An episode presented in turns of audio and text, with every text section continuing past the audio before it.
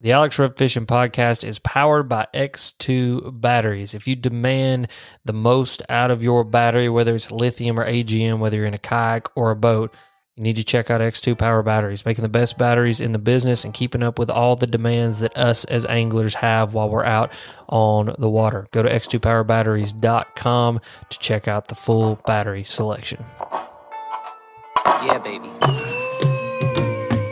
Wonder if all my bad decisions get accounted in the algorithms. No statistician could dissuade me from my bigger vision. I know my occupation's quite an unlikely place in this world to occupy and talk about upon a daily basis. Our information's predetermined by some biased business. We all in sermon to silicon that push out lovely neighbors. I'm done with paper chasing, think I'm on Ladies and gentlemen, here we are. It's another Friday Night Live, another podcast energy on a for your listening pleasure, and I am excited red, yellow wood, about tonight because I have the one and only Mr. Benjamin Nowak on here who's making a whole bunch of noise already, and I love it. Just keep fiddling with that. Just stick it in your pants, rip a fart onto it, whatever you're doing over there. But no, really, here we are. You're not even listening. I can hear everything you're doing over there. I don't think you realize that. Uh, yeah, you're my like, problem you're like my problem is that sometimes sometimes I actually have it playing on my YouTube just in case like other comments come in that for some reason StreamYard doesn't catch. Yeah, And then it was playing back like simultaneously Mm. really confuses me. yeah. No, that always throws me too. But no, here we are, ladies and gentlemen. It's another Friday night, another podcast. I was gonna Excited to ask what why'd you get rid of the I don't know. There it is. It's back. I don't know. I don't know why. Well, because I did. I did a new intro where I phase the music out as I start talking, and so I, I just got rid of the clap. I kind of forgot about the clap. Thanks for reminding me Alex of finally got rid of the the, clap. clap. I did. only taking this yeah, long. yeah. And Ben and, and Benjamin's the one and only to remind me of the clap. So there you go. But no, I'm excited about tonight. It's going to be fun. It was funny. I was sitting on the couch up there. I got there's a tournament happening tomorrow on a lake near here, and a little kayak tournament. And uh, I wasn't going to fish it. And Are you then- going to? and then all of a sudden, I decided I'm going to fish it. And so I paid the entry fee. I went and rigged up four rods, threw them in the truck, and threw my kayak in there. And we're going to send it tomorrow. and We're going to see what happens. I have no idea what's going to happen, though, because uh, I've not been to this lake in probably, I don't know, like three weeks. And so I have no idea what's going on. There's not a graph on my kayak, so I don't even know what the water temperature is. I'm just showing up with, you guessed it, uh, a money badger, a jerk bait, a Ned rig, and another crankbait just in case. And that's what I'm going to go do. And if they won't buy one of those four things, you know what? Screw it. I'll just come to the house.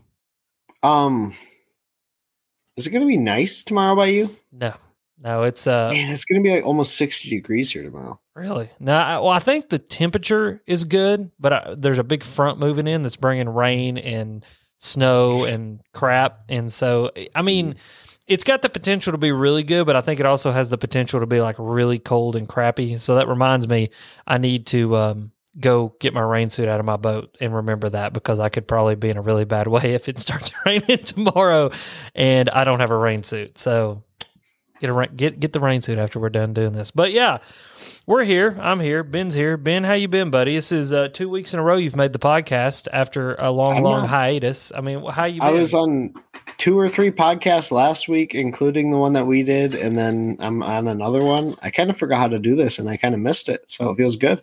There you go. There you go. I, I mean, I don't think you'll you'll remember pretty quick because I mean, you know, it's just sitting here talking to my ugly ass. It's it's not that hard. I don't think. Yeah, it's really not that difficult. We would just be on the phone talking Yes. if we weren't on the podcast. Yeah. So yeah. There's some things that probably get said on the phone that don't get said on the podcast, but regardless.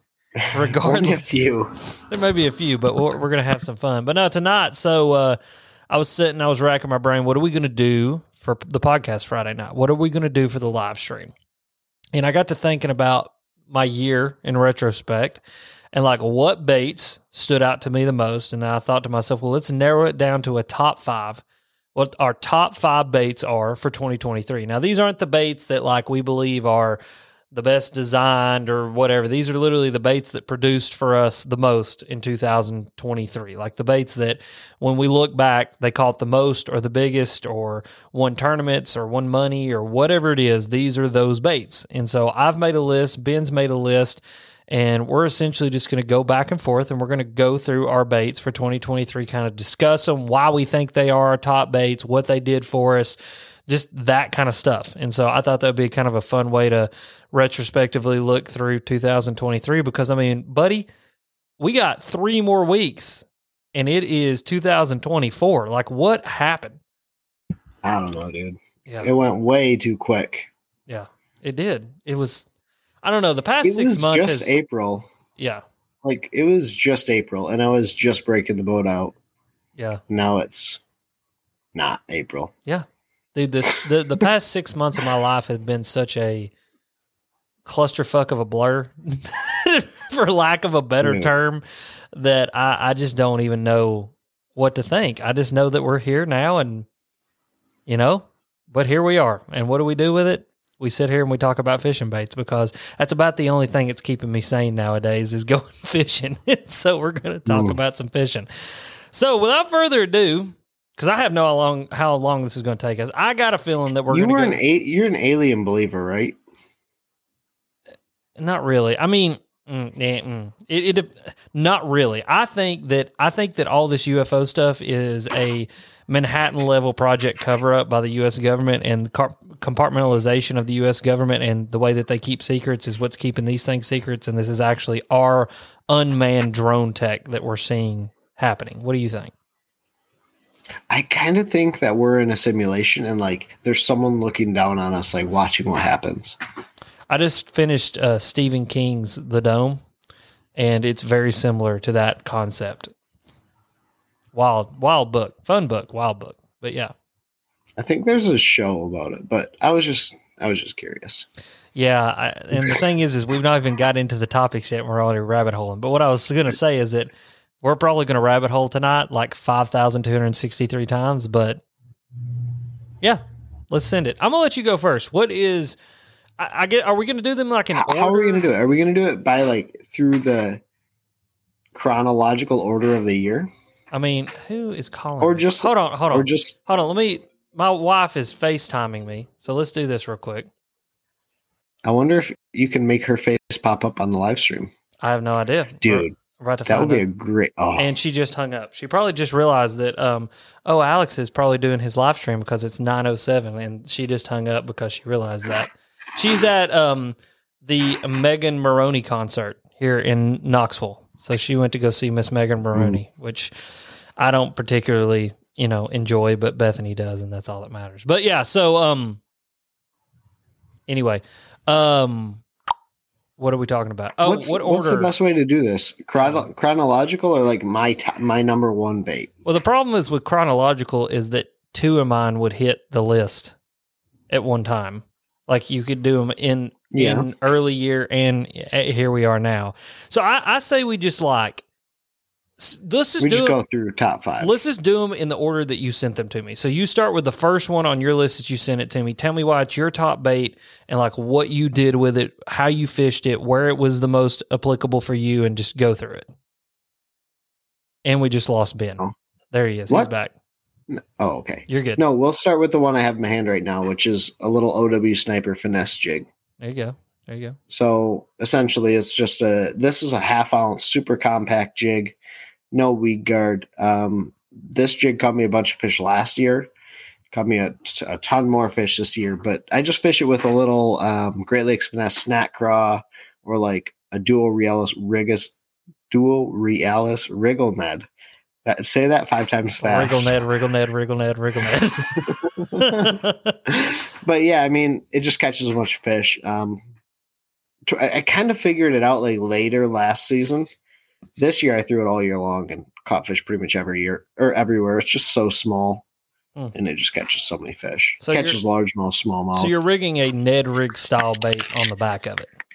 yeah, basically, So ex- it's super compact. I wish I could ex- like show you how small and compact this bait is. yeah, it's tiny. So it's essentially kind of like a bulked up Ned, heavier Ned rig. Yeah, it's a skirted. It's a skirted heavy Ned rig. Gotcha, gotcha. So And I, I fish both the regular one as well as the um, lighter skirt model, but are you fishing out? Fit, fit, you fitting? Are you fitting that? Are you I fish it on a bait caster and a spinning rod.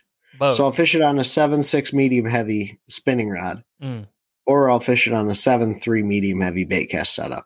Okay, explain something to me. What else is a seven six medium heavy spinning rod good for other than that? Nothing. Nothing. Okay. Yeah, I Maybe like a deep swim bait. Okay. Yeah, I, like I have one and I don't know what. swim bait on like a three quarter. Yeah, you're on a real bad delay, buddy. Am I? Yeah, you are. You might want to log out and log back I'll in. be right back. Okay, okay. There you go. Yeah, we're gonna fix that because every time I start talking, it, it interrupts Ben. But no, I have a seven six medium heavy spinning rod, and I never really knew what to do with it because like I don't crack jigs and I don't really crawl swim baits deep a whole lot, which maybe I need to do more of that. But like, yeah, that was always a weird one for me. So I designated it as live bait rod so that when I go fishing with Caleb, I pick that rod up and take it with me because it actually is really good with a live gizzard shad on the back of it. All right, Ben's back. Let's see if it fixed it. Can you hear me Did now, sir? Yeah, I can hear you. Can Okay. you hear me? I can hear you. I can hear you. So anyway, we were talking about seven six Good. medium heavy spinner rods. I told the people that I have one and I've designated it as my live gizzard shad rod, and I just take it with me when I go fishing with Caleb. Yeah. Yep. A lot of like saltwater live bait guys use the seven six medium heavy. Hmm. It was actually pretty hard to get a hold of. Yeah, that's interesting. That's interesting. So, and then But yeah. are you throwing that little Great Lakes finesse craw on the back of that too, or is that just the Ned Yeah. baits? So explain that bait, the Great Lakes finesse craw, to me because that thing is tiny, little bitty. I didn't realize how small it was until I put one in my hand. Yeah, it's two inches long, and so it's really, really small. But it just comes right off the back of this hook. So like the nose of the bait fits perfectly right on the back of that hook, where Mhm. it like just the claws hang out the back. Yeah. Super finesse, but it actually has like a pulse when it falls, which is what helps that bait get bit. hmm So like if I want it to fall super, super fast and straight, I'll put a Ned rig style bait on it. hmm And if I want that bait to like look like a craw and have a pulse, I'll put that uh, Great Lakes finesse snack craw. So essentially, it's kind of like I feel like even though it is so small and so compact and kind of Ned Riggy, that all at the same time that it's you're you're gonna get like that bigger than average bite with that bait just because it does have a little bit more bulk. Like it's just a bulk. I mean, it's a, still a jig and like The benefit over a Ned rig. So like you could throw a Ned rig and that bait in the same place. Mhm. That bait's going to get more reaction bites. Like you know how they like will eat a Ned rig when it's falling and hit the bottom and you have to drag it a, a second. mhm, When this falls, a lot of your bites will come like as the bait's falling or the second it hits bottom. mm, oh because okay so because it's so It much more falls so heavy fast. because like Yeah. what is how how heavy is that little It's a half ounce. I throw a half ounce most of the time. yeah so that's I So mean, it's like this big and it's like a half ounce. It just shoots through the water column. Yeah, I mean it's almost like punching. Like I mean it's like I would say the fall rates are probably similar because when it's that small and it's half of an ounce, it's probably going to drop the same as like a four inch creature bait on a one ounce Yeah. tungsten weight. I mean it is going to scream to the bottom. Yep. That's interesting. Yeah, it's fast. So like I'll fish it. No, I man, they probably don't want me saying this. I only fish a half ounce. Hmm. I'm sure there's points where you can throw like a quarter and it works or three eighths and it works, but like for me, if I only had half ounce, like that'd be fine. well, I mean what works works, right? Who Yeah. Who cares? I mean, what works works, and that's. Uh, I mean, there's baits that I have that literally I only throw one size in a couple of colors, and like I think one of we're one of them we're going to talk about tonight. Like I throw other sizes, but like almost exclusively, ninety nine percent of the time it's one size. But no, that's interesting to me because like that jig to me around here is damn near useless because of all the rock and like, like we don't have sand bottom like smooth bottom almost anywhere and like even on pebble bottom i think i feel like that thing would get hung up because it has that exposed hook where up there with you you got like a lot of sand and a lot of you know bigger Yeah, like- I fish it. I fish it around Boulder Rock. I'll fish it around say I'll throw it anywhere. yeah I'll literally throw it in wood if I want. You- does it come through wood good No, no he said no break them off but it'll come through like if you have a log, you Mhm. can fish it along a log pretty well. Mhm. Um, but I mean, you're not throwing it at anything heavy. um tackle talk wants to know and, and Yeah. hello hello friend are you fishing uh the lead or the tungsten sniper I've been throwing the tungsten, but I just got my hands on some of the lead. There you go. I was shocked. I was shocked at basically how much the same size a lead one is compared to a tungsten one. Like this is the lead version. I wish I had the tungsten one. It's like almost identical in size. I interesting I don't know how they did that. I don't know if they compressed it. It is lead compound, Mhm. but Other than sensitivity, why why would why would you make the same jig in two different compounds? um lead's way cheaper. You can get this jig for like three ninety nine, and I think the tungsten one is five ninety nine or oh, six ninety nine. Oh, okay, so you're saving a couple bucks. I So you. you're saving bucks, and then if you don't need the sensitivity, obviously you can throw the lead version. Mm, mm. Okay. No, I get it. I like it. I like it. It's good. It's good. It's good. You know, it's one of my favorite. It is one of my favorite scenes from Christmas Vacation. It's so overlooked. Is after the freak out, he walks over to the to the eggnog bowl and he dips that cup down in there and takes a sip of it. He goes, "Good, it's good." There's so Yeah. many times in my life where I've had the freak out and I crack a cold Diet Dr Pepper and I take a sip. It's- good. It's good because it's just you're trying to trying to calm yourself off, off the freak out. But no, yeah, it's like one. So it's like one of the most overlooked, one of my favorite scenes from Christmas Vacation that I absolutely love. All right, I forgot. I know what my top five are, but I I don't. I didn't make a list, so I'm gonna have to look at the thumbnail. All right. Oh, um, gracious! all right, so we'll go. we'll go because I don't have any of them in the house with me, of course, either. Because I literally No, was, I literally ran in here and threw on a different sweatshirt because another sweatshirt. Okay, and for anybody that doesn't know, I'm not working with AFTCO anymore. Some stuff happened, so I no longer work with AFTCO. So my code's deactivated and everything. So 2024, I don't work with AFTCO. So there you go. I took off a sweatshirt that had AFTCO logo on it, just to be honest with you guys. Um, but anyway, so I threw off that sweatshirt and threw this one on and like come skirting in here sideways. So I have none it of the eight baits. fifty nine when we were both on Yes, here. yes, I literally like walked in the room at at eight fifty six and Ben logged on at eight fifty nine. I hit record and we're rolling. But anyway, um, what was I saying? Oh yeah. So I have none of the baits here with me, but you guys have seen them. And here's the deal: everything that we're going to be talking about. If you want more information about it, all the links will be in the description of this live stream, as well as people listening on podcast. I'll make sure and throw them in the podcast description as well, um, just so you guys can go check them out if you want any more information about them. But anyway, Can they Um, message you? Sure, they can DM me. Yeah, DM me, Facebook message me, carrier pigeon, whatever you want. I don't care. Smoke signals, I'll try to answer. I know some pretty good smoke signals. Carrier pigeons, smoke signals, whatever it takes to get a hold of me. That's what you need to do. Seriously, if you need to get a hold of me, email me, DM me, whatever. I'm I'm willing to talk to you. I love to talk to you guys, help you with any kind of questions that you may have. But like I said, Carrier pigeons and smoke signals are very old forms of communication. And here's the deal is in the world carrier pigeons and smoke signals, ladies and gentlemen, very old forms of communication and I'm sure still effective in certain ways, maybe not. I don't know. I've I've never used a carrier pigeon, but I think it'd be kind of funny to use one. But they're old forms of communication, meaning that they're outdated. And the thing is, is we live in a very modern world, and our bass boats and our kayaks are no different. These modern kayaks, these modern bass boats, we've got screens all over them. We've got motors, we've got Raptors, we've got live well pumps, we've got Bluetooth speakers, we've got radios. I mean, the list goes on and on and on of all the power demands that we have in our boats and in our kayaks. And if you have those sort of power demands in your fishing life, you need to check out X2 Power batteries. I trust X2 Power batteries with my entire professional existence. I mean, literally, I go out, I'm fishing, I'm on the water four or five days a week, sometimes six days a week. And if my batteries aren't working, my professional life is not moving forward. And I'm not a very happy camper, but that is not an issue with X2 Power batteries. Ever since I switched to X2 Power batteries, I've had zero battery issues in my fishing life and in my normal life as well. I mean, I trust X2 not only for my boat, but also for the starting capabilities in my truck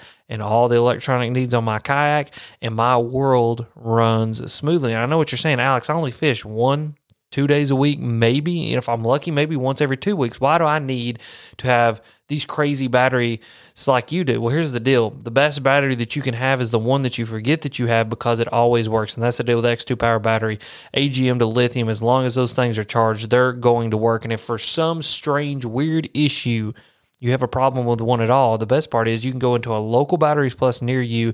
You can talk to a real person that's an expert about that battery. It's going to be able to help you to get that battery fixed and get you back on the water and doing what you love very, very quickly. So, if you're looking to repower your boat, power your kayak, whatever it is, even ATVs, trucks, all that kind of stuff. They do it all over at X2. Go to a local Batteries Plus near you or go to the X2 Power website. Check out the entire battery selection. You can also check out the battery calculator. You plug in all your electronic needs, and it'll tell you the battery that you need, and you can go pick it up. And if you use the code RUDD X2, that's R U D D X, the number two, it'll save you 10% off your entire purchase, both in store and online. So go check them out. Really, they are just the best batteries on the market. I love them. And uh, if I if I have a pigeon hit my front door here in a couple of days, I'll know it was one of you idiots that sent it to me. Enjoy the rest of this podcast. What are we talking about? Oh yeah, so my my one, I'm just gonna go from top to bottom on the thumbnail for me. The one that I got is uh, the the squeaky buzzer from Picasso with the skirt taken off with a crash craw by Berkley run up on the back of it. That dad Jim buzzbait. So first of all, it caught my PB spot. Six and a half pound Yeah. absolute dinosaur of a spotted bass. Um, and then ended up probably catching, I mean, I don't know, hundreds of spots in the river, spots, smallmouth. I mean, I took it everywhere and got Do they bit. get trashed? Like the more you catch fish, like they just break like a spinnerbait, or like what's the deal with it? I just broke the one that I caught my PB on. It's actually laying right there on my shelf. Um, but I finally broke that one after probably 150 fish. Like they're tough as nails. Like you bend them and bend them and bend them, and it, it finally broke. But yeah, I actually ordered a different buzz bait.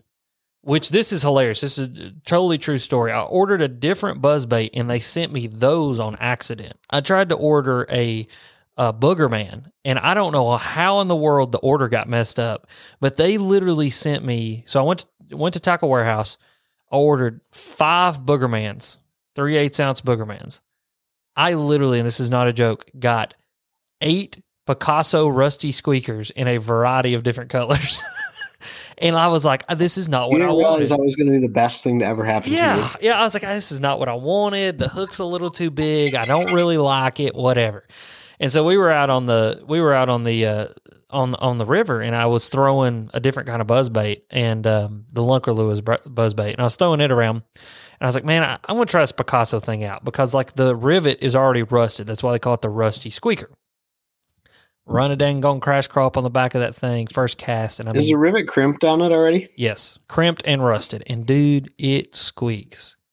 Just like I threw it out there and like three reels in, and I'm like, oh my god, like it's. And dude, like they start dog stomping it, dog stomping it to the point that like I'm wiping the floor with John and Josh every time we go out there. And like I finally hand Josh one, I'm like, Josh, throw this buzzbait and he starts getting bit. But like it was that particular buzzbait for some reason with that crash craw in the back that just straight got him. And then the thing is, is I thought the hook may be too big. No, the hook is just right. It is huge. I mean, it is like a five aught extra extra heavy, just man tuna of a hook. Like it's a tuna hook. But dude, does it freaking stick him? And, and like seriously, with my PB, I didn't have him hooked very well, but because that hook was so big and so sticky, I kept that fish pinned where I don't think I would have got him in the kayak otherwise because I just didn't have With a pinned. lighter hook or something? Exactly, exactly. Yeah. And dude, it was- Especially the way you the hook. oh yeah, I mean, I yeah. I- Although in a kayak, in a kayak, you have to pull them that hard. I think. Mm-hmm. Oh yeah, you got to try to break their face. But I'm weird though. Like with my buzzbait, I don't set the hook super hard. Like I kind of lean into them. Like I use a more moderate action buzzbait rod. So I'm actually using it's the um, Bobby Lane, and Bobby I actually like Bobby Lane. That's why I use his signature series rod. If I don't like the pro, I won't use the rod. That's a joke. That's a joke. That's not a joke. That's not- really not a joke. It's kind of not a joke. It's here's I don't see any reason to promote a pro's rod. It's their job to promote their own rod, but I like Bobby Lane, so I use his Yeah. swim jig rod. But I use his swim jig rod as a um, buzzbait rod, and it's a medium heavy, uh, moderate fast. Seven four medium heavy moderate fast and and like I use straight braid. I was using a mono leader, but I switched to straight braid. And kind of when they eat it, I kind of just lean like I'll set you know six to twelve hook set, but I just kind of lean. It's really into it. funny watching the progression of Alex Rudd, who Yeah. used to only know swing, Yep. and now I actually have a little finesse to me, just a little bit better. Just a little bit better. I've been fishing since I was five years old. Here's the problem: it's from five until like twenty five. We used mono, and like that's just what we did. Because I will never forget when you came up here the first year and I had fluoro on my flipping rod, yeah, and that's what you were using to fish that jig. yeah, yeah, You bent out three or four jig hooks, like extra heavy boss sparky jig hooks. yep, yep. I'm like, dude, you gotta, you gotta not, you have to tone it down. Yeah. Like you're bending these jig hooks Yeah, because there's no stretch in that line. You're like, man, back home we're fishing CXX. Yeah, uh, P-line CXX. That's what we used to fish, man. And I mean, like, dude, dad. I mean, dad. Until the day he died, he refused to fish anything else. I mean, it I was love out. It. was out of. It was. I think it was out of habit, but also it's it's affordable. I mean, like, dude, fluorocarbon is is extremely Ridiculous. overpriced. Like, it's kind of stupid how overpriced fluorocarbon is. Yeah, it's ridiculous. It's ridiculous. I mean, that's why, like, and like a lot of people like trash trilene, but I actually like trilene. But I like trilene, I think, because it. Okay, this is going to sound maybe it's not as premium of a fluorocarbon. Like, what's that deal? Okay, so you know what I'm talking about, Ben.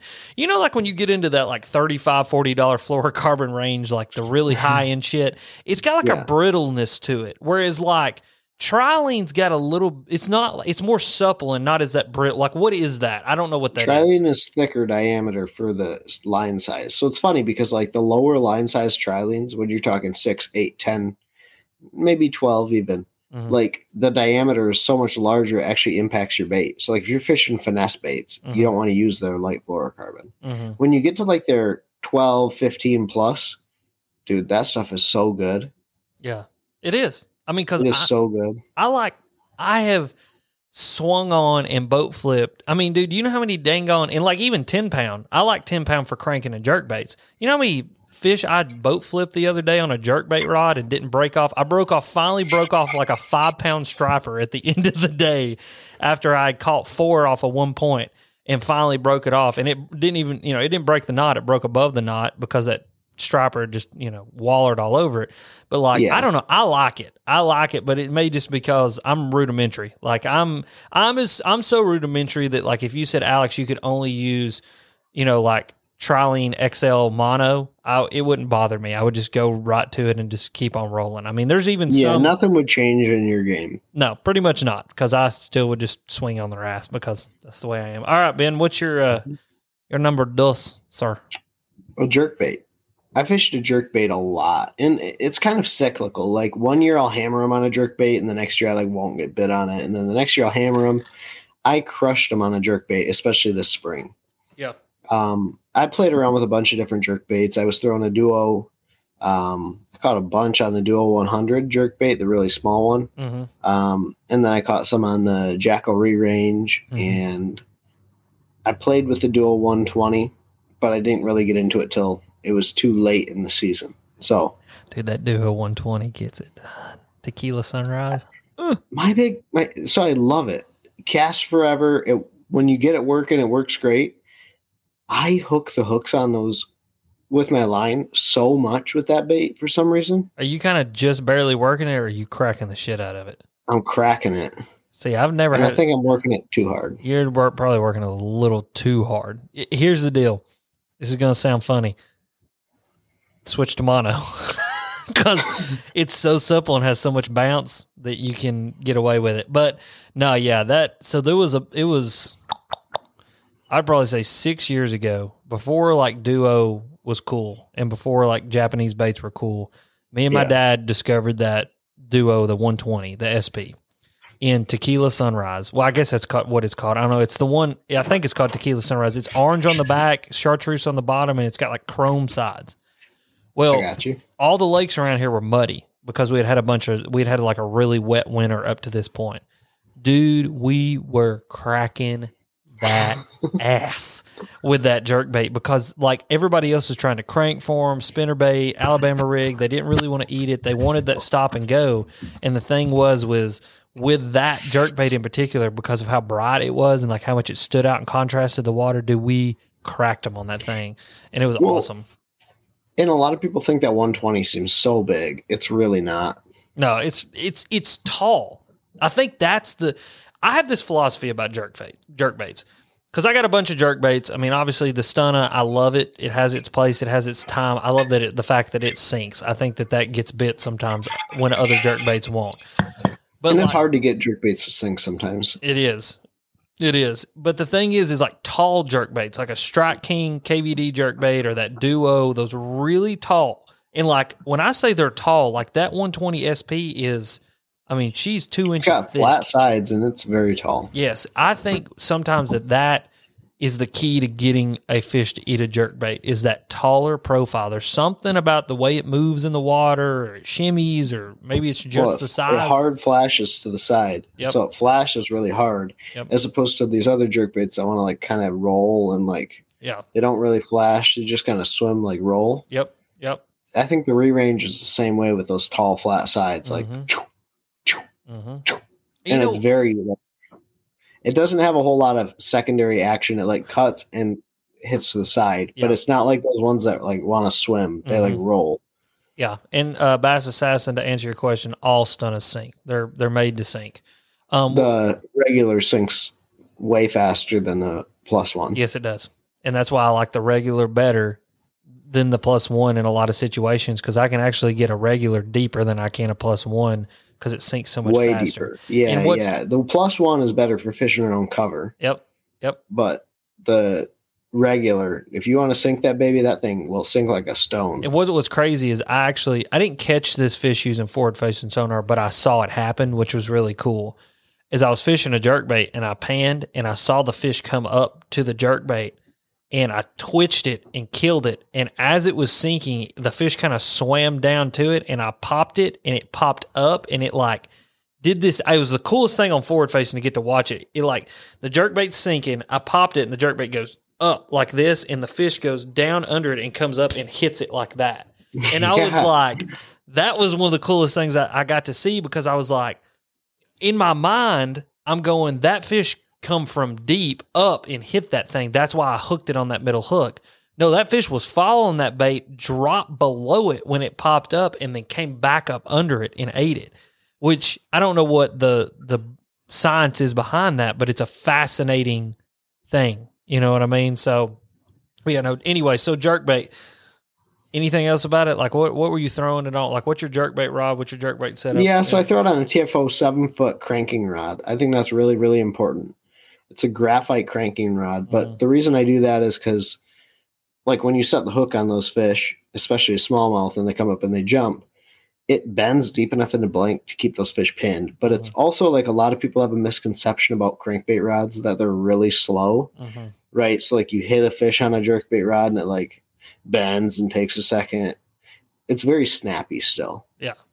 Yeah. So like it's snappy, but when you hook a fish, it like bends deep in the blank. So Yeah, that's my and then I throw it on ten pound fluoro. yeah my jerkbait rod's similar. It's it's it's a fast. It's labeled a fast action, but because it's a medium, it bends way down into the Yeah. blank. But like when you snap that jerkbait, that that tip, like you snap it and it right back right back into place. So you're ready to crack it again, and it you know goes right back. Which is that's Yeah. what I like. I don't like. I used to fish a more. It was kind of it was a crankbait esque rod. It was way too much glass in it. Where when you would crack that jerkbait, what would happen is you get this like, and it would like want to waggle on the end. But the And problem that causes is, that jerk bait not to act right. It it's not as yeah. and you'll hook the front hook on it when you got that waggle because I think it like Yeah. throws enough slack in the line back to the jerkbait that it hooks that front hook. But also, what I like when it cracks right back into place is you can feel them when they bite it.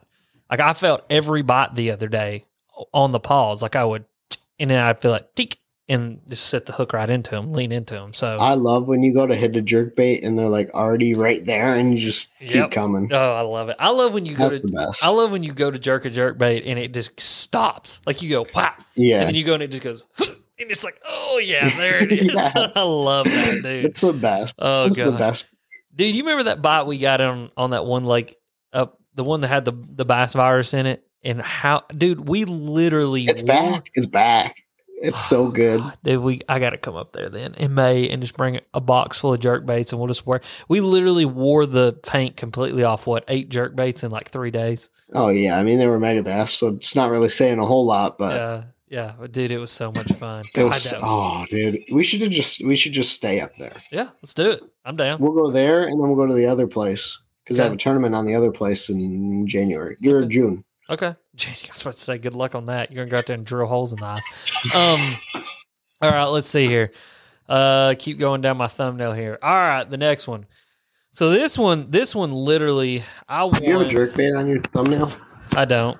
I don't. I didn't catch them good on a jerk bait this year. This is like the first I've caught them on a jerk bait good is in this fall and winter, which is strange. I'm normally a springtime bait for me. But anyway, The next one is a bait that I ended up winning probably after it was all said and done, like two thousand dollars on this year in kayak tournaments, and that is the Berkley Slobber Knocker, a three eighths ounce slobber knocker in either white or herring with a um When you say white, is it like that bone color? yeah the yeah yeah the bonish kind of color I like- love that. Yeah, I do too. I like that it's not a straight white. I like that it's got a little bit of contrast in it. I really think that that does make a difference. Maybe I'm wrong, maybe I'm right. But no, it was either I either threw the power stinger on the back or the deal. And the the deal with that is literally knowing which one to throw and where and why I was doing it because the slobber knocker itself obviously has got its its own action. But when you put a trailer on the back of it, depending on the trailer that you put on it, really that slobber knocker and the way that that blade creates turbulence behind it is makes trailers do crazy things that you wouldn't think that they would do. Um, and Which what one do you like better and when? so Power Stinger was early this springtime, like early spring when those bait fish or when those bass are primarily eating threadfin shad. When you've got like that's super straight, hunt super straight. su- hunt super straight. Like there is no variation on that bait. And I really think that that is the key to getting those fish to eat that thing because when you've got a thousand bait fish up there doing this and there's a shad spawn going on and either it's going to be either thread fin sp- spawn or a um alewife spawn. I got on both with that.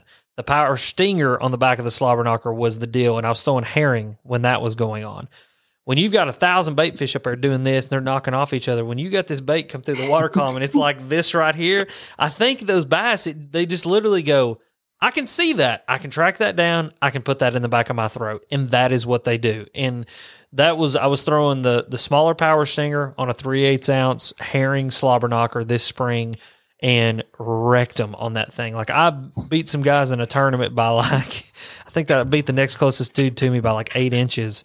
Um, That's crazy. literally dude. just off herring spawn. Were they throwing? Do you think they were throwing a blade bladed jig? I talked to a few of them and they tried a jackhammer and they tried a jackhammer with a Zako on the back. And I'm just telling you, people don't understand. Like the jackhammer is a phenomenal bladed jig, but it has its time and it has its place. And you've got to the most important thing about your your bladed jig, in my opinion, is the trailer that you put on the back and knowing when and which and why you're throwing what you're throwing. And so to keep going down that, I would switch to the bigger um the deal later in the year, like when I got into summer and when I was fishing, you know, big gizzard shad spawns, and when the gizzard shad would get like, you know, isolated up in areas. Cause that's one thing like Caleb will tell you about gizzard shad is he has these areas that he goes and he gets gizzard shad because when the water starts to warm up, you know, like late summer or like early fall ish kind of deal, you have this big movement of gizzard shad to the backs of the pockets. Well, I got on a really good bite with some largemouth that were kind of isolated in an area eating gizzard shad. That the deal on the back of that slobber knocker, three eighths ounce steel, but I switched it to the white and that f- bigger, full size, taller trailer. Dude, they would, I'm talking dig it out of the back of their throat where they wouldn't touch. causes it to roll and move, doesn't it? There you go. That's it. That tail having that secondary action. So you get the blade doing what it's doing, but then the tail's back there kicking too, which kind of throws the turbulence off, which makes that thing hunt and kind of roll. Like it wants to like come up and it'll like kind of roll over and then center back and then roll back over and center back. And I think it just does a really good job of looking like a gizzard shad. And when you're got bass that are targeting less on like these giant balls of bait fish and more of these like individual bigger kind of gizzard shad bait fish, it makes all the difference in the world. And so, yeah, I mean, I, I uh, won a kayak tournament. I came in second in another kayak tournament. Um, I'm trying to remember. I think how many did I win? That I won two kayak tournaments this year, three kayak tournaments this year. And but like, dude, that freaking the slobber knocker with either the deal or the power stinger on the back, depending on where, when, and what was going on, dude, it was just it was it was awesome. I mean, I just I'm that bait is always tied on in my boat. Like it is has its I place. just think about when you learned the bladed jig deal and you use that other trailer and you would use it for the same reason that you use the deal now, mm-hmm, how it kind of has that counter kick. mm-hmm, And you learned it during the summer when that was like, like mm-hmm. it's funny again, kind of going back to like our progression, but like yeah, you now understanding the different progression and why you use one over the other and Yeah. such and such and such. It's really Yeah. cool. Yeah, there's and, and it's weird, like, because there's something to that, and I don't, I like, I wish I could go like, here is what it is, and like, you know, somebody would probably make some shit up and make it sound really good, but I'm not going to just make something up and make it sound good. Like, there's just something about power stinger for smaller bait fish, and when shad are spawning, and the deal when you're around bigger bait fish, and you're just trying to get those fish to like turn away from this hamburger that is a gizzard shad and eat something artificial. But like, dude, it's so powerful. I'll tell you how powerful it was. I'm fishing in this tournament. I'm fishing in this one particular area. I cast up in their cull shad, nothing. I cast up in their uh, slobber knocker with a power stinger in the back, nothing. And then I watch a four pounder smoke a gizzard shad, and I was like, Alex, you dummy. I literally got a deal out, ran it up on the back of there, zung it in there. First cast, I caught a six pounder, and it was a 21 incher, and I came second in that tournament. And I mean, dude, it's just there's something about that. I don't know what it is, but there's something about it, and it's just That's crazy. it's, it's This is what happens when you are fishing and you're like able to pay attention to these small details. You can Mhm. really start to like understand. in. Yeah, exactly. Yeah, I think that's what like Did That's you what- a rhythm this year where you felt like you were pretty comfortable. I know you've dealt with a lot, but like Yeah. Yeah, like June, July, I was dude, I was kicking on all cylinders. Like you couldn't slow me down. Like you really couldn't. Like it was it was pretty Oh, that's one I forgot. I got an honorable mention. Um, but anyway, but like literally like which is crazy because dad passed away in May. And maybe it was just because I was just trying to not even think about anything that I just got Yeah. out there and like put my head down and grinded. But like literally June, July, and August, dude, I and September, June, July, August, and September, I was firing on all cylinders. Like every tournament I showed up to, I did well. Every time I went to the lake, I could figure it out. But it was like I was just the fish were doing what I understood the fish should be doing. They were, and I was following the progression so much easier. Where it's like right now, I kind of struggle to be honest. Like if they won't bite a crankbait or a jerkbait, like I just don't, I, I just don't want to do it. But like that kind of season right there in that little time frame, like I was like, oh, they're not doing this. So by natural progression, I know from the past they should be doing this, and well, hell, if they weren't, they're doing it. You know what I mean? It's like, oh, the mayfly hatch is happening. They should be in this area, and it should be going doing. Eh, well, hell, if they weren't there, and it was just like boom, boom, boom, boom, boom. All the little bricks fell in place, and literally that's how I came second in Angler of the Year in my kayak series. Is like the literally the last five tournaments of the year, I just knocked it out of the park, and it's because I was just I was firing firing on all cylinders, dude. I don't know, it was weird. It's kind of just my little run. yeah, Yeah, and I mean, everybody basically forgets- semi-pro. Yeah, everybody forgets I'm a semi pro. I still need to get that hoodie made, just semi pro right across the front. That Jim semi pro. All right, you go ahead, Ben. What's your next one, buddy? Um, good question. My next one.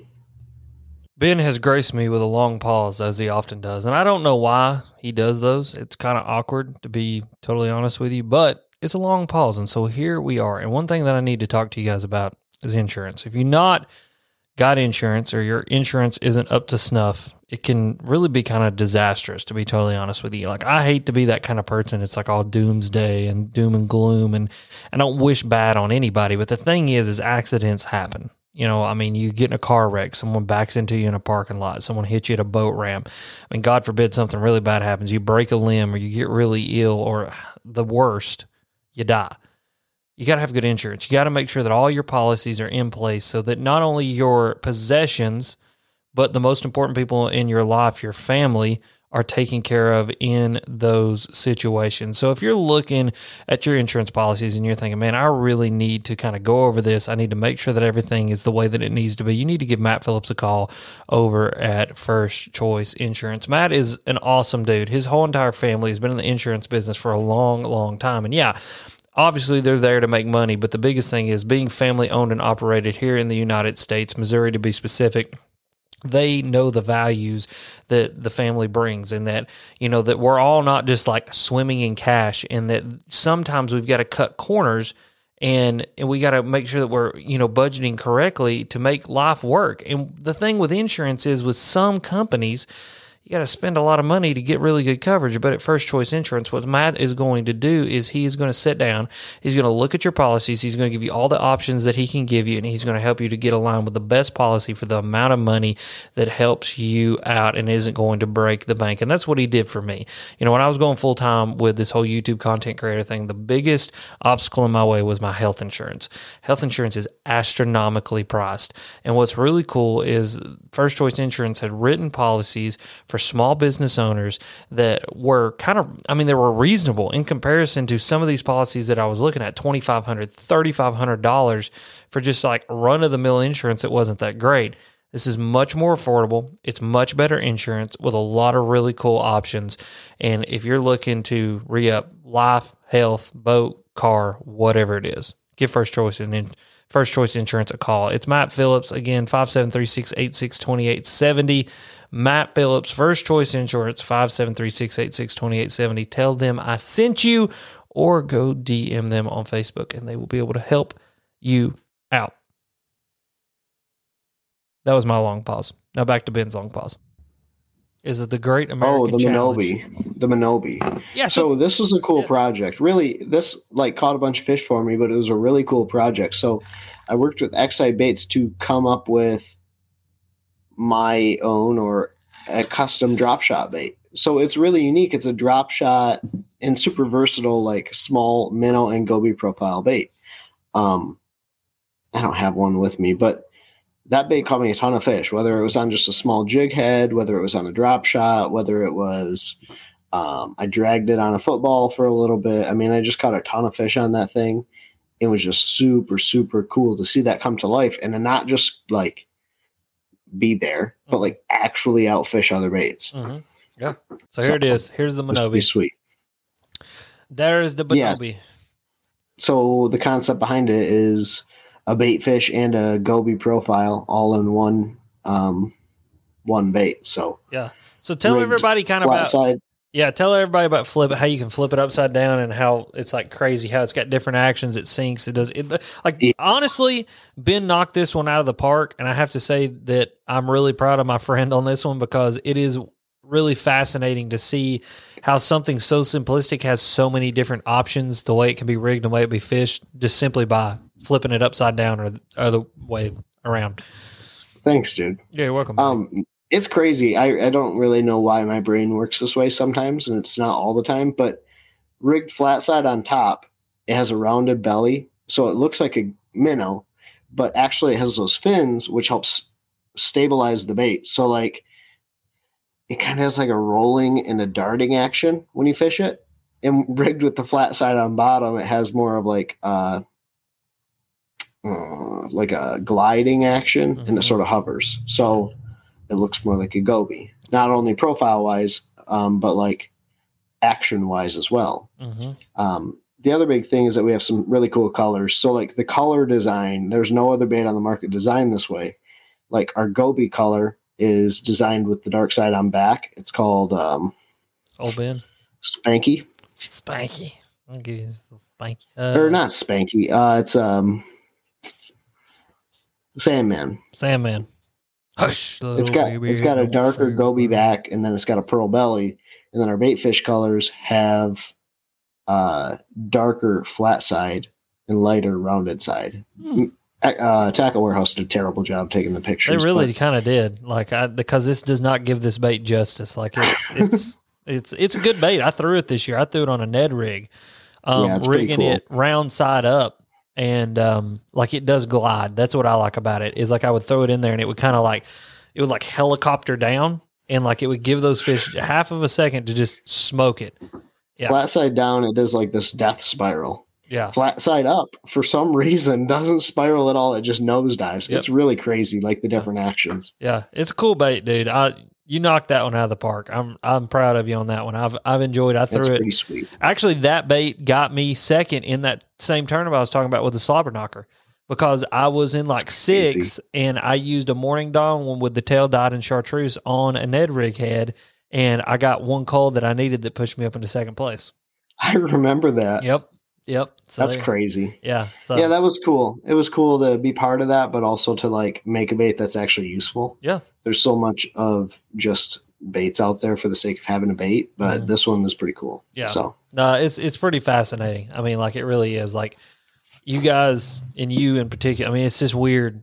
Like when you first showed it to me, I was like, okay, Ben, it's just another Yeah, thing. it's another bait. And then you started showing me all the shit it could do, and I was like, "That's like a damn Swiss Army knife. it's like the Swiss Army knife of like, it really is. like you It's could drop shot it, really. Ned rig it, Damiki rig it. You could tight line it. You could, I mean, like you could do everything with it. I could go on this whole like live stream. The tail has a shimmy because it's a half bulb. It's it's crazy. Yeah. it's a really cool bait. Yeah, the back end of that thing looks like a pecker though. Um, it does. It looks like a half a little pecker. It just looks like a little pecker. All right. Uh the next one for me, the uh the old Berkley cull shad. Oh gosh. Mm, I love that bait so much. So I have to say I kind of so let's back up a little bit. I was throwing the mag draft before the mag draft was cool. Okay. I was like, before everybody thought the mag draft was cool, I got video proof like eight years ago.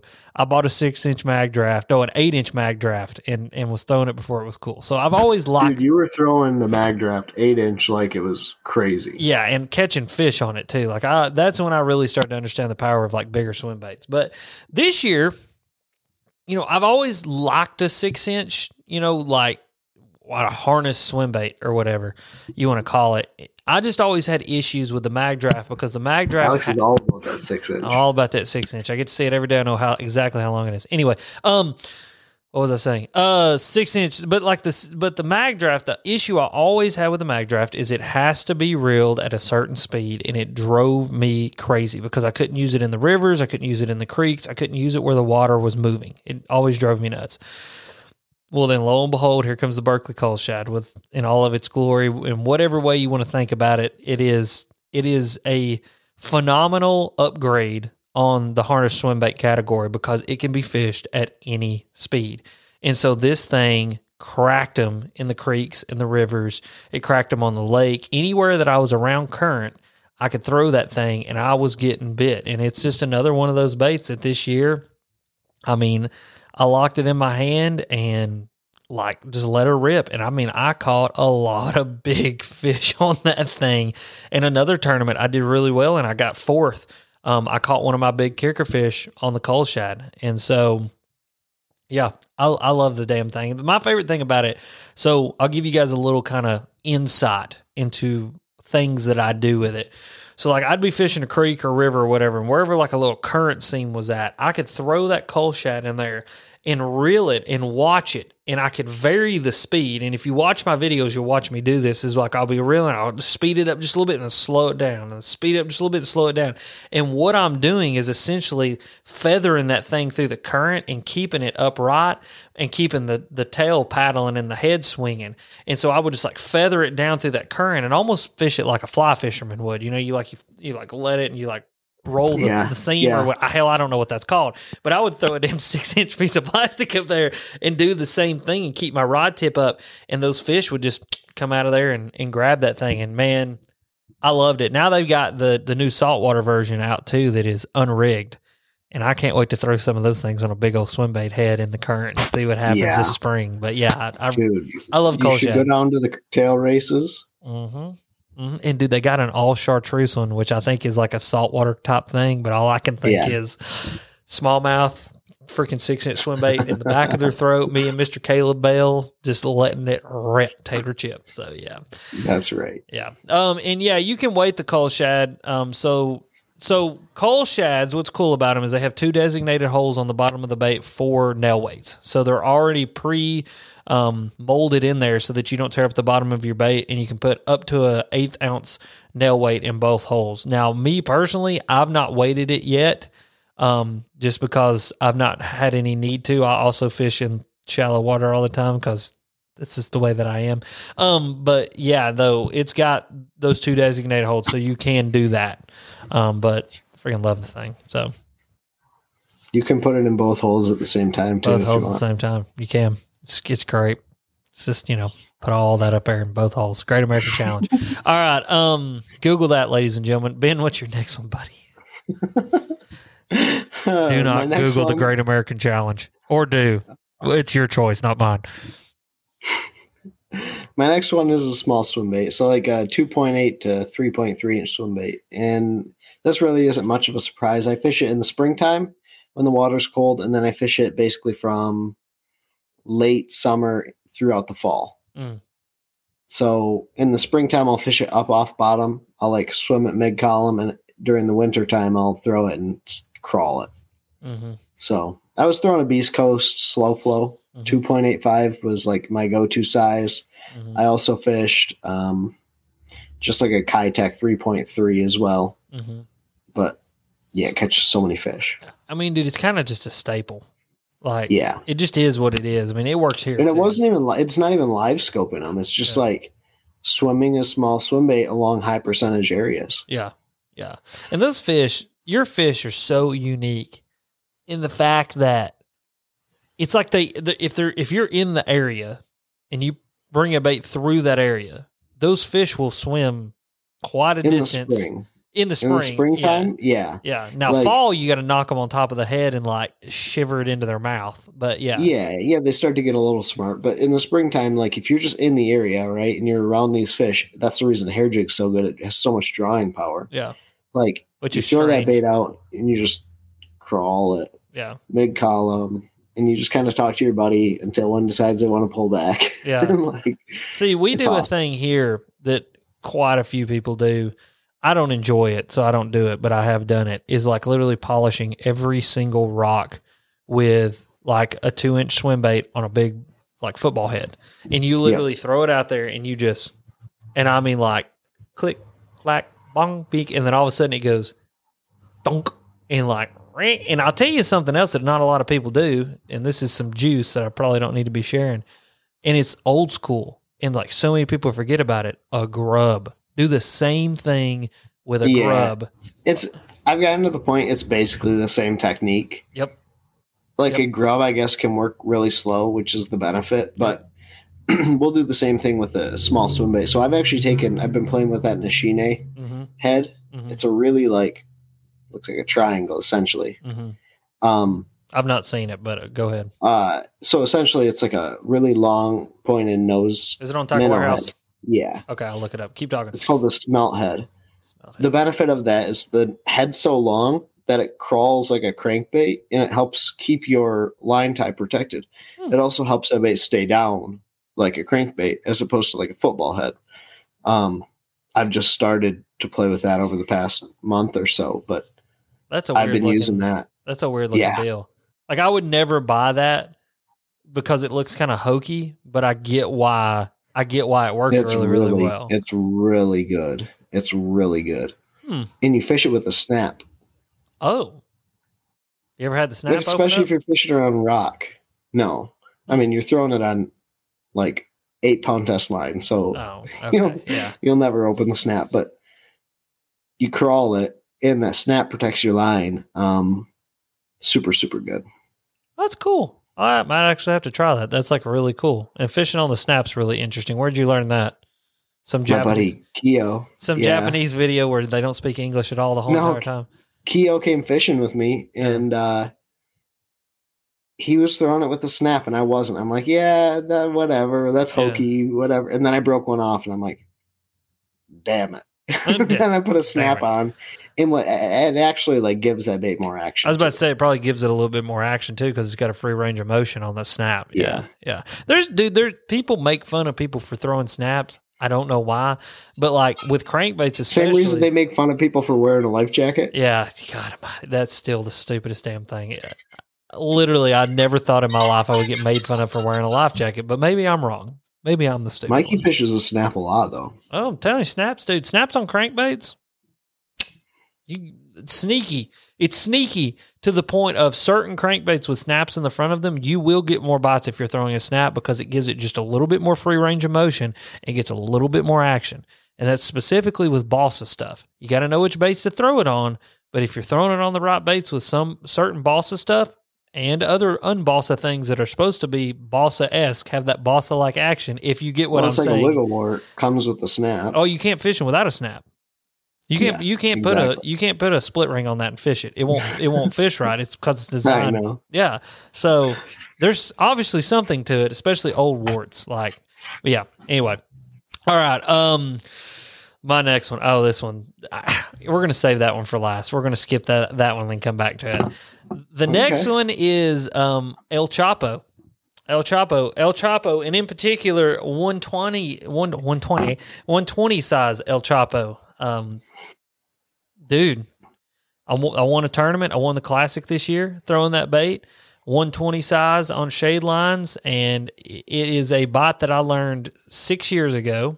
Yeah, it's Um, been so long. hmm Yeah, so I learned that there was a hurricane coming in, and it was the dead middle of summer, and there were glass minnows everywhere on the lake. And I thought, how am I going to get these fish to bite? Uh, Like I was trying everything, little bitty minnows, everything, or a little bitty like minnow style baits and everything, little bitty crankbaits that wouldn't bite nothing.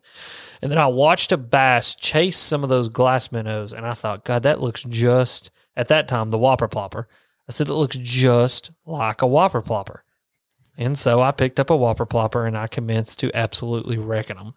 And so six years passed by and I was on the lake that I figured that bite out on. And this works a lot of different. I mean, like the Choppo works everywhere. It's not just it's not just where you're fishing. No, no. This, I mean, there was a one of the guys that we fish against literally just beat our eyeballs in with a Choppo on a completely different lake that sets up completely differently, but just because they were chasing them smaller minnows.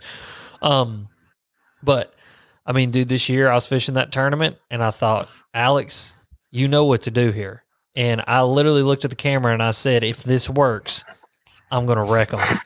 and the next cast was an 18 and three quarter inch smallmouth, which was big fish and what just led to me catching 56 inches and ended up winning that tournament. And then I was on that bot for freaking three weeks. But here's the craziest part. If you don't follow me on Instagram, you definitely should because I post things there that I don't post here and you'll see stuff. And I have this Choppo sitting right over here. I probably need to grab it. But um the the Monday I forgot about this. Yes, it's crazy. The Monday after I won that tournament, I told Bethany, "Hey, I'm going to go back out here and um, I'm, I'm going to go fish this Choppo some more. I mean, because it's just a stupid fun bite. They eat it hard. It's fun. You know, makes good makes for good YouTube. And uh, then plus, I also am like a crack idle praying menace when I'm out there. When one of them bites that thing, I'm just like, but um, anyway, so I tie on this Choppo, I throw it in there, and I break it off like fish comes up, I mean, smashes it and breaks it off, comes up trying tail walking, trying to get out of its face. I followed it around for like five minutes because it just kept jumping and jumping. I thought maybe it'll wear itself out. That's out. the worst. Oh, That it is the worst. Yeah. worst. I thought, well, maybe it'll like wear itself out or get this thing hung sideways and roll up to the top, and I'll be able to net it and get this thing out of its face. And it didn't. And I was like, God, it sucks, man. That just sucks so bad. And so I even come back at the end of the day and like idled around just to see if I could find the Choppo, see if he slung it. And I was like, damn it, you know, that fish is probably just going to end up dead. You know what I mean? Because it's just such a big bait in the side of its head and it just sucks. And so that was in September. And last month, so November, no, it was October. It was October. No, it was November. It was November. It was middle of November. I go to the lake where I broke that fish off. I find that exact Choppo stuck in a root ball a mile and a half upriver from where I broke that fish off at. And I'm going down the bank and I see it stuck in this root ball and I go, I, and the water was down a little bit. So this root ball had been in the water and, and the water was down. And th- I'm talking, this thing was stuck in this root ball hard. Well, I see this thing. I think, well, that's a Choppo. I was like, I'm not going to freaking leave the Choppo laying there. I'm going to go get this Choppo. I pulled the damn thing out of the water. It's got about a foot of 17 pound mono, Trilene XL green mono, still tied on the front of it right now. It's still tied up on there. It's a chrome and black 120 size Choppo. And that fish, I guess, had swam upriver and drug its face on that root ball to get that thing out of there and finally got that, that Choppo out of its face. And I now have that Choppo hanging up on my classic trophy because it That was ridiculous. because it was the Choppo that I won the classic on. That is ridiculous. It's, dude, if if I didn't have the Choppo, people wouldn't believe me. I mean, it's one of the That's coolest. crazy. It's one of the coolest things that's ever happened to me ever. Like I like one of the coolest things ever. So yeah, But yeah, Choppo, love That's it. crazy. It's one of my favorite baits. Throw it on a seven six medium heavy top water slash um, bladed On a jig. seven six medium heavy spinning rod. Yes, I do. I just throw it out there and just reel it as fast as I can. Um, no, it's a seven six medium heavy um, bladed jig slash top water winch Abu Garcia rod. That's the best thing to throw that 120 on because it's got enough ass that you can toss that thing around. And then 40 pound. I'm doing 40 pounds straight um, braid now. I used to, I do the mono leader because they'll come up and hit it so damn hard sometimes that they throw slack in that braid and that braid will wrap around that front treble hook. But it's not worth it to me to have the chance to break it off. I just don't trust it. So I'm just going straight, you know, 40 pound braid now and then like a seven gear ratio reel because you got to pick it up and get it up on top of the water and get her going. It's, I mean, it floats, but that higher gear ratio reel helps you. There is a, I will give you this, and I've said this before, there's like a frequency with it. You can reel it too slow and you can reel it too fast. There's like this middle frequency where it literally gets like almost like a, it like drones, where it's like a, it's, I, can only make the noise and everybody's going to make fun of me because I got to make the noise. But it's just like a, it goes from being like a blah, blah, blah, blah, blah, or like a brrr, to, you want it to just go and when it gets that like rhythmic dude they smash it so yeah there you go there's something about having a rhythm in a bait like certain baits yeah mm-hmm.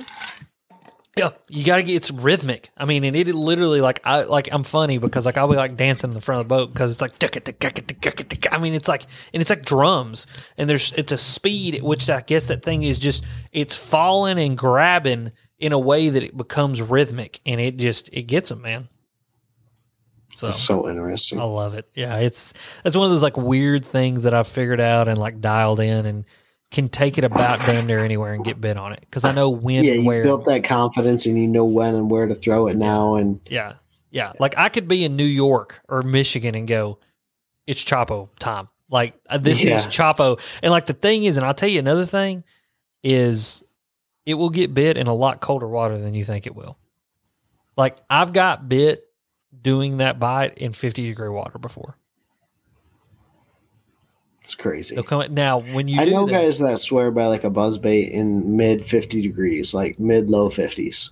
Yeah, yeah. It's that same sort of deal, but here's the deal.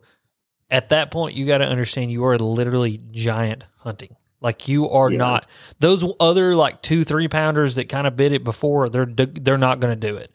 It is going to be absolute freaks of nature that eat it, but it's it's fun.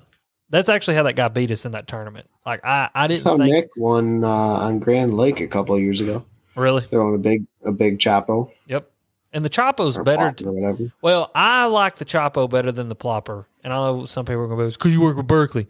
No, Berkley weighted the bottom of the Choppo better. And so it tracks way better than a Plopper ever did. That was always the issue with the Plopper is we would have to, and Tactical Bassin did a video on this years ago. And I actually got this tip from Tactical Bassin. I have to give this to Matt and Tim over there is to run a snap with a swivel on it so that when it did like that it would like level itself out as it was coming back to the boat because a plopper was notorious for wanting to roll and roll and roll. And what would happen is you would just kink all your line up because that thing would roll all the way back to the boat.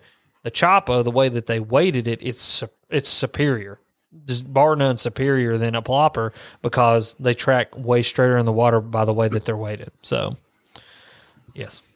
All right. What's your next one? So building on your crazy story, I have a crazy story that will lead into this bait. yes. So I was throwing this bait and I was catching some fish on a shallow bar. And I made a long cast and I had just retied, reeling this bait back to the boat, and I get a bit. And I'm like, man, that feels like a giant fish, like a really big one. And I like have my net ready, but the water's off colored. So I'm fighting this fish back to the boat. And I bend down with my net to get this fish. And I'm like, oh my God, there's two fish on this bait. And it breaks me off. I'm like, oh, damn it. I've never caught two fish yeah let alone on a bait with small number four or six treble hooks. yeah yeah I think they were fours. Yeah. And I'm like, damn it, dude, that would have been so cool to catch two fish at one time. so then I proceed to tie on another one and I catch a bunch of fish that day. The day goes on, whatever. It was a good day. I go out the next day fishing and I'm throwing a lipless. I'm throwing a duo apex vibe and I'm winding this bait mid column and there's like a rhythm to that bait too, like when it wants to work the best. hmm Neither here nor there. Anyways, I hook this fish. Wait, wait. Is it it here or is it there or is it neither here nor there? It's neither here nor there. Could it possibly really- could it possibly be somewhere though? It could be somewhere. It's probably somewhere, but it's in a different realm. Okay, so Okay. like of all of these parallel universes that we're Yeah. living in, I'm sure one of them will go down the rabbit hole of why that rhythm makes a difference on that. Gotcha. bait. Okay, But- I'm on on the same page now. Go ahead. Okay, so I'm throwing this apex vibe and I'm winding it along the same ridge. Next day, hard winds coming out of the opposite direction than they were the day before. Water temps dropped, and I hook this fish, and I'm like, "Oh my god, it's a big one!" And I'm winding it back to the boat. I get it in the net, and I look down, and I'm like, "Oh my god, that is my bait that I broke off the day before." Oh wow. Not only like no one else was fishing this area, obviously, and no one was throwing that bait because it's super unique. It, it's an XI XB1 square bill crankbait, Yeah. and it's in a hot bone color. Yeah. Anyways, so really, really crazy story. But I caught so many fish on that bait. Like I wore the bill off a couple of them just by grinding it along these rocks. But what was really key for me is like smallmouth fishing. A lot of our water had dropped, Yeah. so I was fishing this bait mid mid column for the Mhm. most part Mhm. and catching a bunch of fish. Yeah. Yeah. But the deal with the That's deal a- with that square bill is the weight transfer. Yeah, well, and that's the thing too. A lot of people don't understand is like you, your crankbait doesn't always have to touch the bottom. Like, doesn't always have to touch the bottom. Yeah, no, doesn't. Yeah. Definitely doesn't. And I was keying in on small bait fish, pushing up on this ridge that were like up towards the upper half of the Yeah, column. Yeah. So this bait was diving like four foot down and six foot of water. yeah, yeah. So it's got a weight transfer. Does the weight transfer system system give it any sound, or is it just a weight transfer? System? Yeah, it has like a one knocker almost. Gotcha. Okay. They have a silent version too, but for what I'm doing, like I can't throw that because without the weight transfer, like I'm not casting that bait in the wind. Yeah. Yeah. That's cool. So No, that's a it's a good looking crankbait too. I like that color too. That what's it called? uh the XI XB one. Okay. No, it's the, it's uh like 50 size. the color. Oh, so I have hot bone, yeah, that one. which I is like that a one. bone with a yellow back, and then there's jailbreak, which is a bone with like a chartreuse back and silver perch marks on Yeah, I think that's the one I put in the thumbnail because I've recognized that one. I like that. Jailbreak. Yeah, jailbreak. Jailbreak is really, really good. I like that. Ben's been in a couple jailbreaks. All right. Um. no. Yeah. That's a that was I, when you sent me that picture. I was like, dude, there's no. And then I did the Chapo thing. I was like, Yeah, I know is you called me and you're like, "Hey, dude, I think I got a story to compete." Yeah, yeah, yeah. I was like, I was like, I'm gonna one up you here. I'm gonna one up you. I literally my exact words were, I'm gonna one up you on your crankbait story. yeah, Dude, it's yeah. been a year for weird Just- crap. the odds of all of that happening, like the odds of that fish hooking into that log and then you finding that log when the water came down, like wild. Yeah, The odds of my fish still being there, biting my bait in the same area on the Great Lakes the next day is crazy too. It's just insane. Dan, to ask, answer your question, my favorite color on the Choppo. This is actually kind of funny. Trout. Trout's one of my favorites. I don't know why. I think. I mean, I think they're going to eat it either way, but I really like trout. Uh, trout and bone um, are kind of my two go tos. But yeah, trout. Trout's like a weird. There's a little bit of pink in. I don't know. I don't know if it actually makes a difference. But I, I've had really good success on the trout one. But I've also tied on a bone one and gone to work on them. Um, but if it's like super duper sunny and there's not a ton of wind, tie on a chrome one. Like straight chrome is is another good one. But yeah, anything that looks like a There's bait fish. something to that pink hue on that bait on the trout color. Something. I don't know what it is because there's certain lakes that the trout works better than others, and there's no trout in the lake. It's just there's something about that. Yeah, it's not about the it's not about the trout. It's just like the hue and the broken up pattern. yeah, something about that, and it just it gets wrecked. All right, last, but definitely. You have honorable mention, right? oh yeah, my honorable mention is the Swamp Lord. Um, I wrecked him on that thing. Wait, did I miss one? Mm, no, I don't think so. You did your you did your jig with your No, I got all mine. Uh, for some reason, one, two, three, four, five. Yeah, no, you're good. But you didn't talk about the crankbait yet. Yeah, we're about to talk about that now. Got to do my honorable mention. Um, honorable mention is the Swamp Lord. I wrecked him on that thing this year. I mean, it, the bot window was pretty um, narrow as far as like when it worked. It was like a late summer mayfly bluegill spawn. That whole time frame. Um, frog fishing this year, as far as like grass fishing, was terrible because we got so much rain that it like just jacked up all the grass, and so I literally did not get on a good frog bite at all. Even going down to Chickamauga, I didn't get on a good frog bite. Um, Do you think these spots are going to take over Watts Bar? What's the next lake down? Nickajack? uh, Chickamauga. Oh no. I mean, dude, Watts Bar's done. Like every single smallmouth that they weighed in during that open was a mean mouth.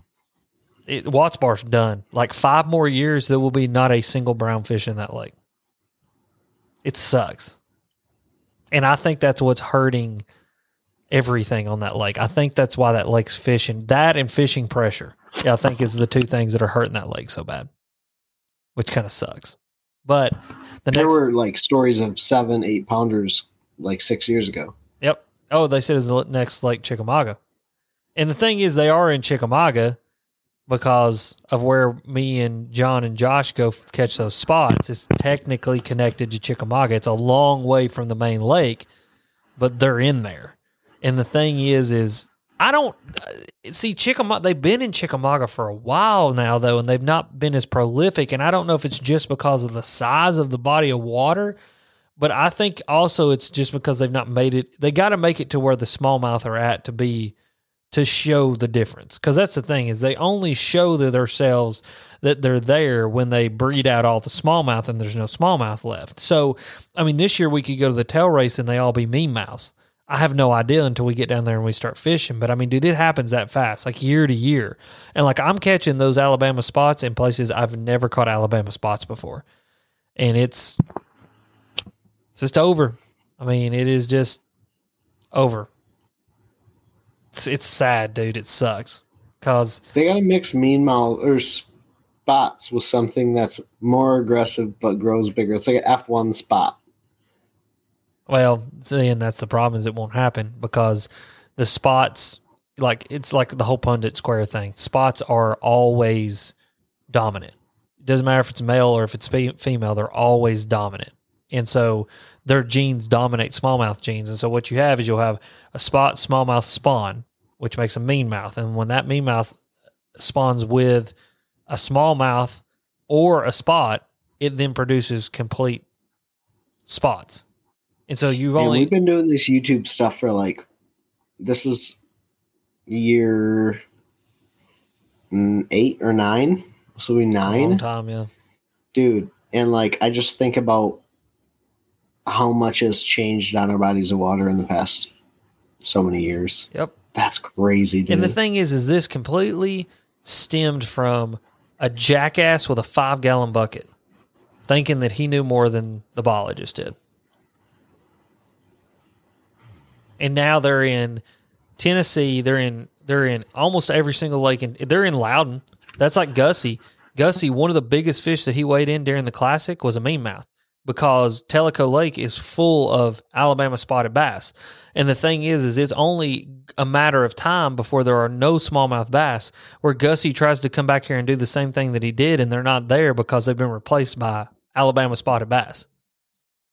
They're so they're in Loudon, Chick. crazy, dude. They're in Loudon, Watts Bar, Chick, Nickajack, Parksville. They did some genetics testing on Norris, and they are in Norris, which that's that's a nightmarish scenario because because Norris is essentially like Lake Lanier, just deep, clear, big, sprawling lake. I mean, so they'll thrive in there. That place also has zebra mussel, so they're going to thrive. There's also alewives, so they're going to thrive in there. And so I've heard they're in Norris. They're luckily not in Douglas or Cherokee yet. So I mean, we still have a couple fisheries that'll have smallmouth in them. But I mean, dude, I, I can't imagine because it can happen. They move, they they work their way all through, all the way through Tellico, through Loudon, and they work their way up into the Holston and the French Broad rivers. And then there's no smallmouth in the Holston and the French Broad rivers anymore because there's they've been spawned out by spots. It is going to happen. And dude, it, and CJ, I eat them. At, eh, dude, they're so prolific you can't out eat them. Once they're in there, there's nothing that you can do about it. I mean, it dude, it, it is like it is like it would be like trying to. I mean, it's just it's just. I I can't even I don't even know how to compare it. I mean, it is like I mean, this is the biggest threat to bass fisheries in the nation right now are Alabama spotted bats and how prolific they are. And here's the deal they don't have any case studies yet of anything north of Kentucky. They don't know what they can do. So if someone got a wild hair and brought them up there, they could ruin a, they could ruin the Great Lakes fisheries. oh, and they're in Virginia now too. They're in some Virginia rivers where they're not supposed to be. There's a um, Bailey's buddy, uh, Justin Lar- Largen, I think, or Largan. I don't know how you say it, Justin. I'm sorry. Um, I don't. but they're I don't want to get too much into it, but like, it drives me nuts these short term studies that are being spoken as fact. which ones? Well, just in general, short term studies being spoken as long term fact. But the reason I say that or bring that up is because like we know what's going to happen with the spots. We can see it. Lanier. Like you have proof, you have evidence of long term effect of what happens when you in put spots in a place. You know what I mean? I mean, they're cool. It, it's just these biologists coming out and saying, "Okay, well, this is the plan to resolve this issue after three years of study." That hmm. Yeah. No, I, I don't disagree. I mean, well, it- it's because I think it's because there's a, there's a lot of social pressure on biologists right now. And I'm part of that. I mean, I'm part of the social pressure. I'm pressuring in a good way. I mean, I'm having conversations to get people's interest peaked. I mean, there have been things that have been done because I'm a loud voice here in East Tennessee and in Tennessee in general uh, in the pushing of getting some stuff done.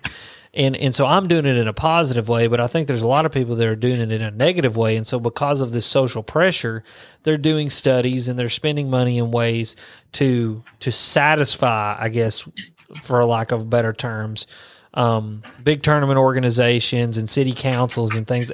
Okay, you want me to give you a grand freaking conspiracy? This is a little Yeah. bit. I have no factual basis in saying this, but everybody knows you track the money and you figure out what's going on. This is also a giant rabbit hole. I believe that there are some city councils that are pushing our biologists and our state agencies to do studies that will be short term studies that show the positive impacts of tournament fishing, forward facing sonar, whatever it is or may not may be. I, I, I, I brought this up because I didn't mean to go here. I know, it's fine. we were talking about studies and I just it just came out of my mouth. My problem with these studies is like they're viewed as factual, but it's like 3 to 5 years of evidence that has no real basis in comparison to the 30 plus years of evidence we have before it. Yep.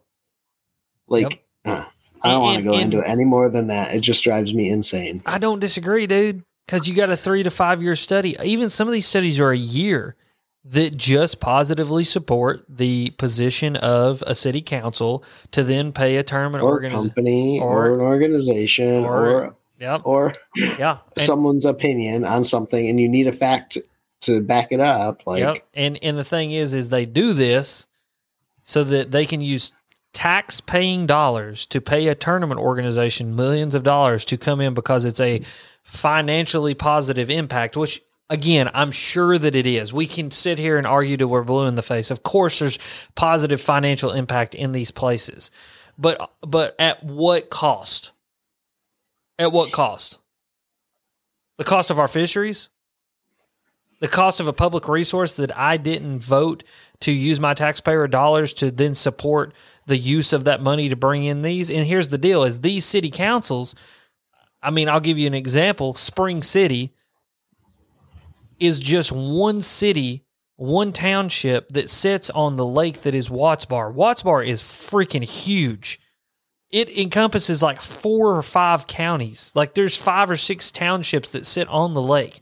There's taxpayers who own houses on the lake. There's fishermen that go and fish those lakes. I mean, I drive 45 minutes to Watts Bar. I pay a fishing license. I should have a say in what goes on down there because I'm the one supporting the fisheries and the boat ramps and the use of the boat ramps and all that stuff. and they are making these unanimous giant decisions based off the back of financial positive impact and they're using the taxpayer dollars that live in that township to to pay for these things and make for these decisions. I mean, it's just like the Bassmaster Classic coming to Knoxville. I mean, Visit Knoxville is a great organization. I love those people over there. They do a lot of good stuff for the city and for and for the county and for everything. I mean, UT football and all of these positive. Megan Moroney, that's part of that. You know, that's why she's here. It's why Avenged Sevenfold's coming to Thompson-Boling Arena. I get to go do that. But those are things that don't impact wildlife in a publicly used resource like a lake. And it's like, so how is how are they going to make a unanimous decision on how my tax dollars get spent in order to bring a tournament organization here that then is going to have subsequent tournaments after that and put so much pressure and all this onto the lake? And then what is the benefit that we as the anglers get out of it? Goose egg. There you go. Thank you very much. All right, that is that's my soapbox for tonight. Anyway, Yeah. Uh, Bait number five for you, Alex. bait- honorable mention was Swamp Lord. Caught a bunch of fish on it, just not enough for it to make the list, but did really well on it. It was another bait that helped me come in fourth in a tournament. Um, just because I cracked them on it, it was fun.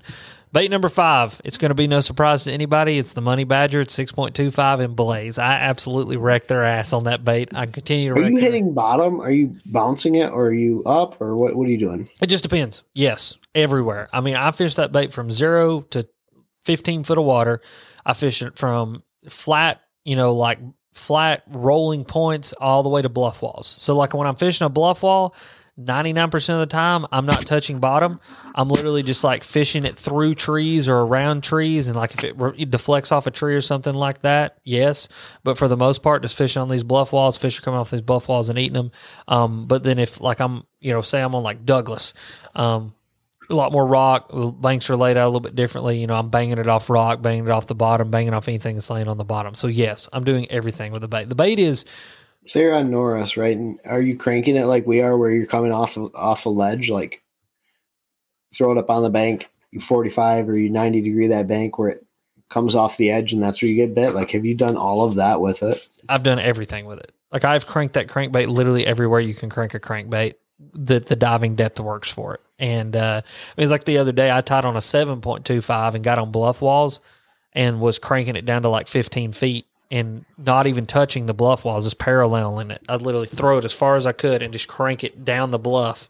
And the fish were suspended on the bluffs, and I was getting bit doing that. And then I took it yesterday or day before last to a different lake, throwing it up and c- coming off ledges like that, big boulder rocks, and you'd like bring it off a boulder rock and just get crushed.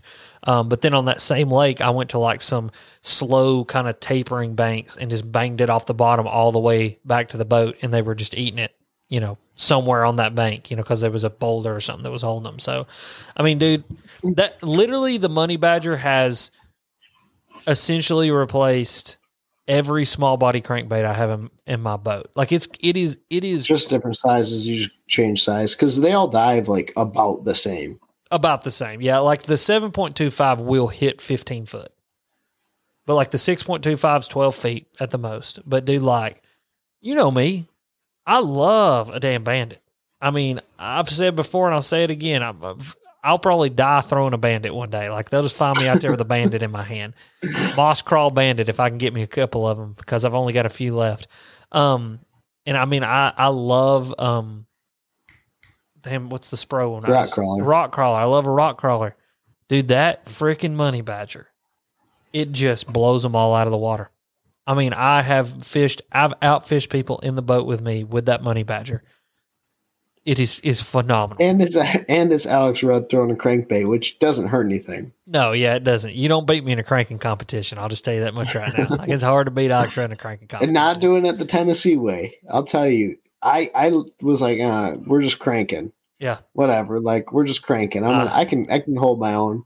You do this Tennessee style cranking, it's not the same. no, it's not. or Ozark cranking, whatever you want to call this. I bet you would do great on the Ozarks. Oh, I would love to go out there because it like it sets up so much like our lakes do here, like our Highland reservoirs, that I feel like I could go out there and just go to town on them.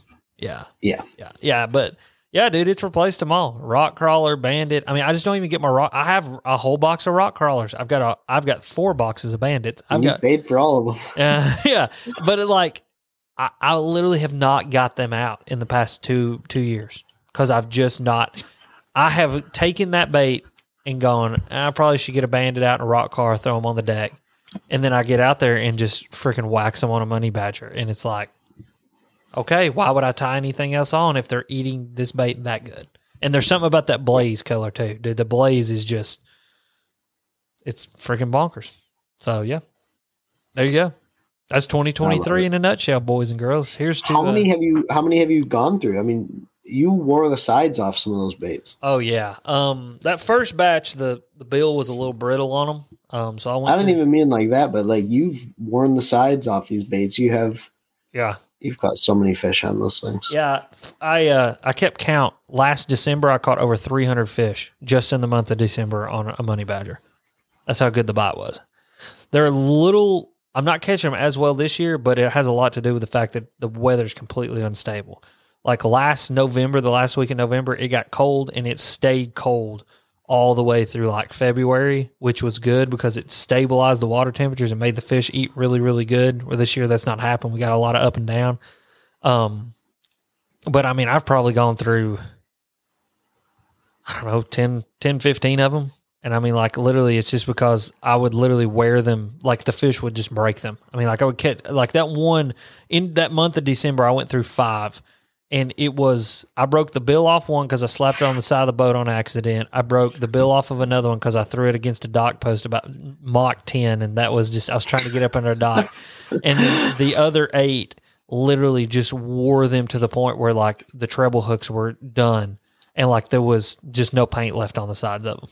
Yeah, Yeah, they just start taking on water and they just I mean, funny. yeah, seriously, like they just get to the point where like they just like would start sinking, and I guess this is where I where you hit it so many times and you knock it off so many things, and you just do that it just finally just breaks.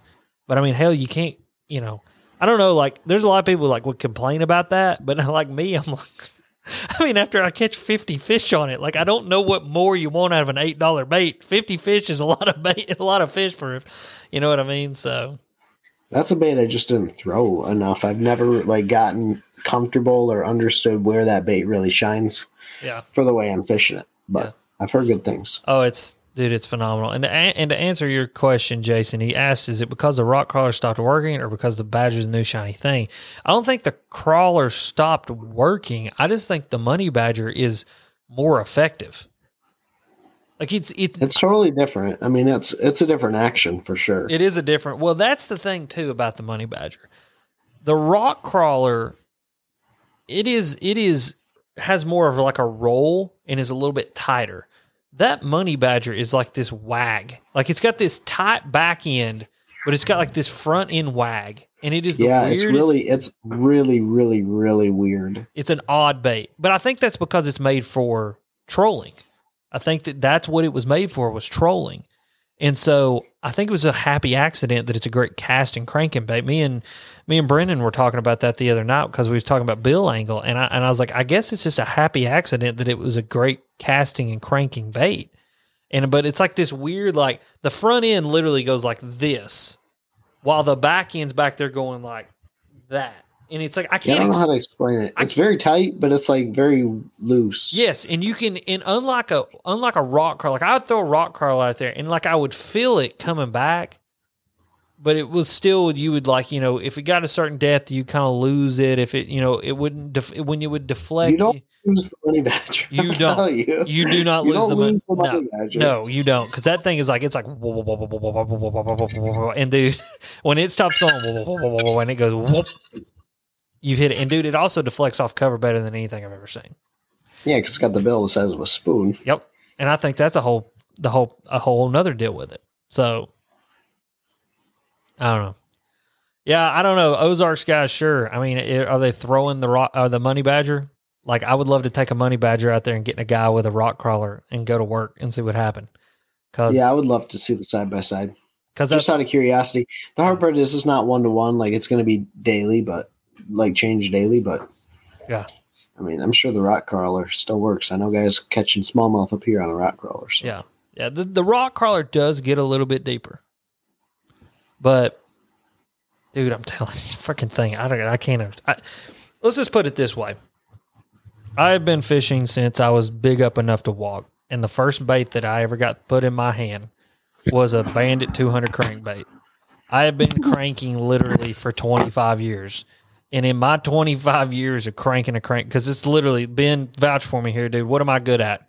Cranking a crankbait and flipping Throwing a frog. and throwing a frog. I mean, that's like the three things that Alex can hang his hat on. I'm suck at everything else, but you get in a cranking competition with me, good luck. Um, I I have in those years only seen when the rock crawler first hit the market, it fished as phenomenally as this bait does. And now the money badger is outperforming what the rock crawler was when it came out. And it outfishes OG Wiggle Warts, bandits, rock crawlers. I mean, it's I just don't get it. I just don't get it. I wish I did. I wish I could explain it to you. I mean, but I can't. It is a phenomenal bait, and I always have tied one. I have one tied on. So, all right, boys and girls, listen. Um, I got to get up early in the morning. I really don't know what time I need to get up. I think it was a forty minute drive to where I'm wanting to go. I'm going to a ramp that I've never been to before. I actually just discovered it, but it's in the back of one of my favorite pockets, and I don't know how I never knew that the ramp existed, even though it's in the back of one of my favorite pockets. So it's a little sneak hole. I'm going to go there tomorrow. I'm going to see what I can get done. I have a rock crawler tied on. I'm just kidding. I have a money badger tied on.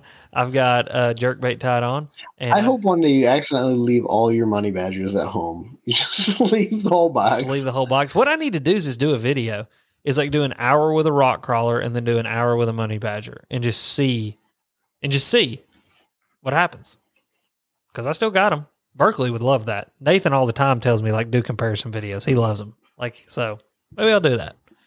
Just maybe if you're lucky. Hopefully you catch some fish tomorrow. Yeah, I just need three big ones. It's a three fish tournament. So uh Brendan says bring the Glock. I've always got the Glock. Um I'm always strapped, son. Um like I live in the hood or something. It's not the it's not it's not the hood, it's the damn uh, meth addicts you got to worry about. Anyway, it's actually this pocket. The back of this pocket is some really nice houses, so I don't have to. I don't think I have to worry about that. But anyway, um, yeah. As always, guys, you guys are sweet, and uh, we'll see you next week. Ben, you got anything to Bye. say? Bye, No. bye.